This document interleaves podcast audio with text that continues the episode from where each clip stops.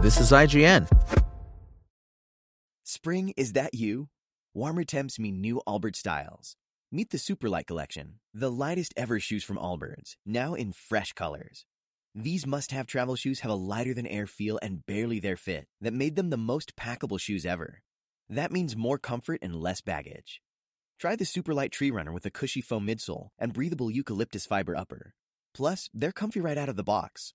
So, what can you do in a Superlight shoe? What can't you do is the better question. And because they're super packable, the real question is where are you taking them?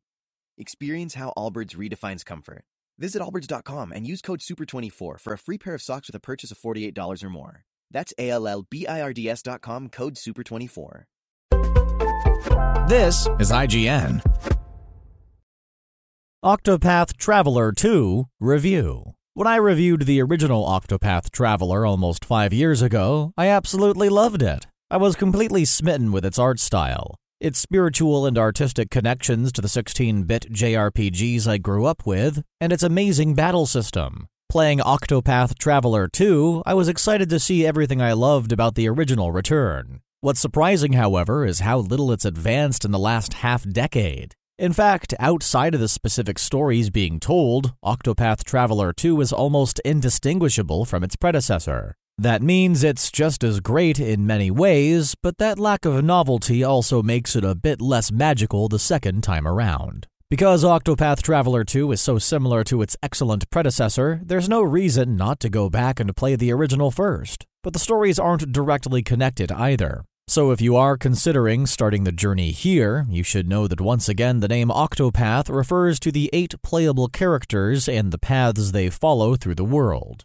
You can choose to start with any of them, and after playing through the first hour long chapter of their story, you're stuck with that character for the rest of the campaign, meaning you can't remove them from your party. Then you're free to wander the beautiful tilt shift world, but areas are more or less locked out by their difficulty level. For example, if you enter an area with a danger level 16 and you're at level 5, you're going to be murdered pretty much instantly upon your first encounter. You might think to yourself, ah, but I am a seasoned JRPG veteran. I know a thing or two about how to approach high level zones. But I'm here to tell you, you're wrong. If the area says it's 16, you best have a party of characters at or above level 16. Once you do begin wandering in your level appropriate areas, you'll come across new towns with new characters. Upon meeting a new character, you're given the option to play through their first chapter or just add them to your party. I liked that it gives you the choice, since I prefer powering my way through games and asking questions later. But what I didn't like was discovering fairly late in the campaign how important it is to actually play through each chapter yourself.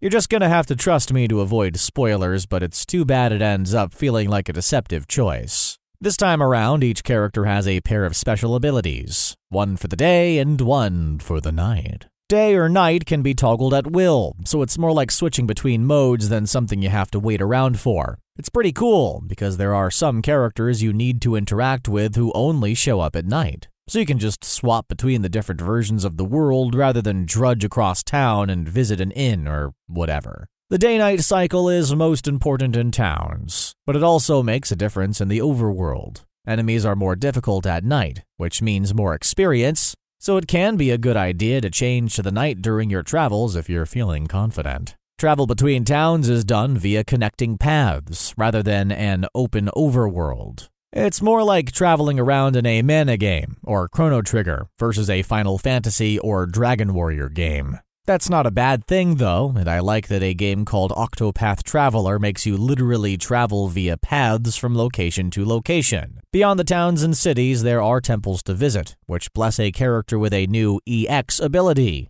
I recommend tracking down all these temples because those abilities are extremely handy to have and make the late game a little less arduous. Each character has their own multi chapter story to progress through, but I did like how they're all quite different in tone and scope. For example, Hikari's tale starts off with what's definitely the most epic and open of them all, and most typical of what you'd expect in a massive 80 hour JRPG like this. While Partitio's is much more humble, and yet this simple merchant's story surprised me, and ended up being my favorite out of them all. I especially enjoyed the way Castti's played out, with some entertaining fourth wall breaking moments. In fact, I found all of the individual stories' conclusions satisfying, but the paths leading up to them didn't always resonate with me, particularly the ones with less at stake. Again, it makes sense once you've completed them, but it's harder to savor a story about a clumsy dancer trying to become famous in the moment when someone else is fighting to take back the stolen throne of their country.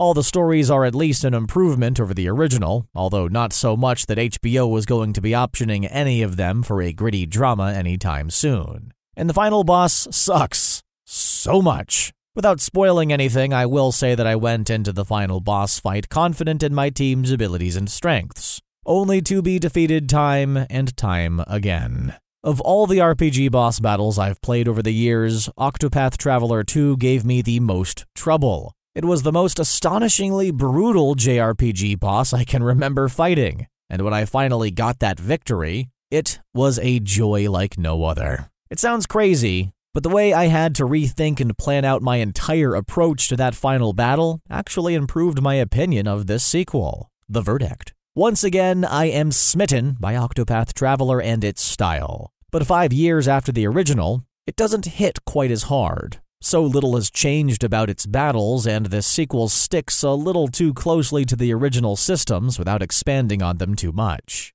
Especially now that the 2D, 3D art style is an established look, the still lovely visuals just don't stand out as much anymore. That said, the combat system is still quite fun, and figuring out the best course of action to exploit weak points, knock an enemy unconscious, and then unload on them with as much power as you can remains satisfying. I did also find myself more invested in the stories this time around, and the way it comes together in the end is more interesting and cohesive than the first. If you liked Octopath Traveler, or even any of the Bravely Default games, Octopath Traveler 2 is another good old fashioned 80 hour JRPG. It just feels like one I've played before.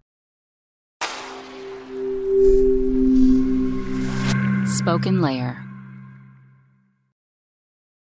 Spring? Is that you? Warmer temps mean new Allbirds styles. Meet the Super Light Collection, the lightest ever shoes from Allbirds, now in fresh colors. They've designed must have travel styles for when you need to jet. The lighter than air feel and barely there fit makes these shoes some of the most packable styles ever. That means more comfort and less baggage. Take the Super Light Tree Runner on your next adventure. Its cushy, lightweight foam midsole supports every step, and the extra outsole traction gives you the grip to just go for it. The eucalyptus fiber upper adds next level breathability to keep you going all day. Plus, the super light tree runner is comfortable and ready to go right out of the box. So, what can you do in a super light shoe? What can't you do is the better question. And because they're super packable, the real question is where are you taking them? Experience how Allbirds redefines comfort. Visit allbirds.com and use code SUPER24 for a free pair of socks with a purchase of $48 or more. That's A L L B I R D S dot com, code SUPER24.